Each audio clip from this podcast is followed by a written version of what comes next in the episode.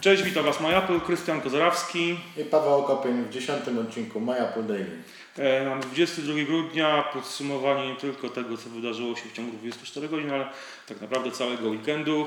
Na początek warto wspomnieć o nowym zagrożeniu dla komputerów Mac, czyli o e, dziurze w Thunderbolcie, która pozwala na instalowanie w e, pamięci ROM komputera złośliwego kodu pozwalającego na tak naprawdę na dostęp do naszych plików. Jak ktoś musi się podpiąć do naszego komputera, tak?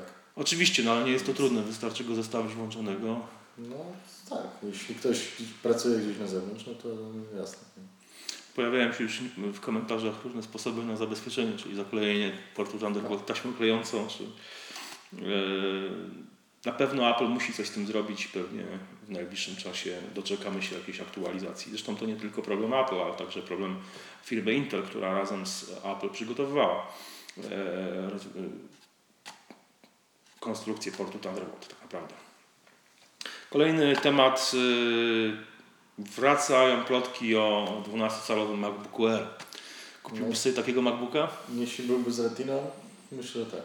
Yy, Jak zwykle źródłem tych plotek jest yy, jeden z dalekowschodnich serwisów yy, DigiTimes, który twierdzi, że produkcja tego komputera, yy, ta masowa produkcja ruszy na początku przyszłego roku w pierwszym kwartale, a już jeszcze w tym roku yy, miała ruszyć produkcja testowej serii tych komputerów. Yy, Zdaniem DigiTimes ma być to komputer kierowany do segmentu high-end, w co osobiście wątpię dość mocno, bo myślę, że nie. Raczej to będzie tak. Następca obecnych MacBooków Air. Nie wierzę w to, że będzie miał ekran dotykowy. No w to też nie wierzę szczerze mówiąc. No, Myślę, że może mieć ekran Retina, no ale mówi się o tym, że ma mieć bezklikowy mm, gładzik, co tak naprawdę e, obniża koszty produkcji, no bo ten No gładzik tak. klikowy jest bardziej skomplikowany. No ma posiadać także e, konstrukcję mm, e, pozbawioną wentylatorów.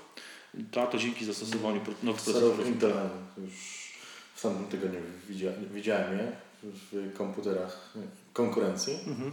No, Całkiem fajnie komputery wyszły właśnie. Głównie hybrydy, ale naprawdę cienkie. No Więc właśnie. ten MacBook Air mógłby być bardzo cienki, wydajny i mieć lepsze parametry niż obecna 13 tak praktycznie, jeśli chodzi o długość pracy na baterii. No to chyba każdemu by się przydało mimo wszystko, chociaż już można powiedzieć, że nowy MacBook Air, ta produkcja lepiej niż z zdecydowanie. Z iPhone'em nawet. Zdecydowanie.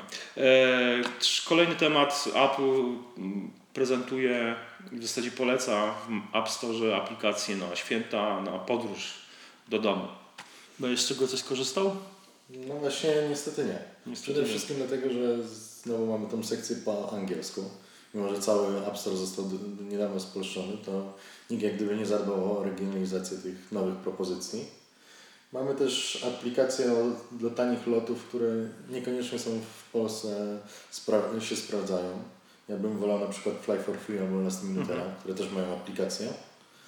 No i w samochodach też jest Kojot, płatny program za 30 euro chyba roczną subskrypcję, jak jest Janosik w Polsce darmowy, który też się sprawdza.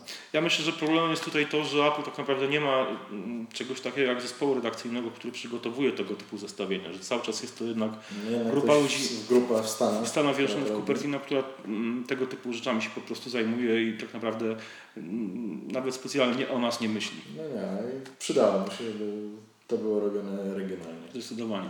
E, Na koniec przypomnimy Wam o telenoweli, czyli o e, trwającej w nieskoń, nieskończoność giełdzie nazwisk związanych z obsadą e, biografii, ekranizacji biografii Jobsa według scenariusza Arona Sorkina. Pojawiły się nowe nazwiska przez weekend. Kate Winslet, znana z Titanica między innymi. I Gwiazda Zakazanego Imperium. Nawet muszę sprawdzić, jak, jak się nazywa. On ma zagrać, e, z tak. tego co wiem, Andego, Tulberg. Tak? Tak, i on ma zagrać Andego Hertzfielda, e, jednego z twórców tak naprawdę systemu operacyjnego pierwszego Macintosha. E, Andy Hertzfeld niewiele się zmienił przez lata. Miałem okazję go przyjrzeć mu się z bliska na żywo w ubiegłym roku, w zasadzie w tym roku w styczniu, podczas obchodów 30. rocznicy Macintosha w Cupertino.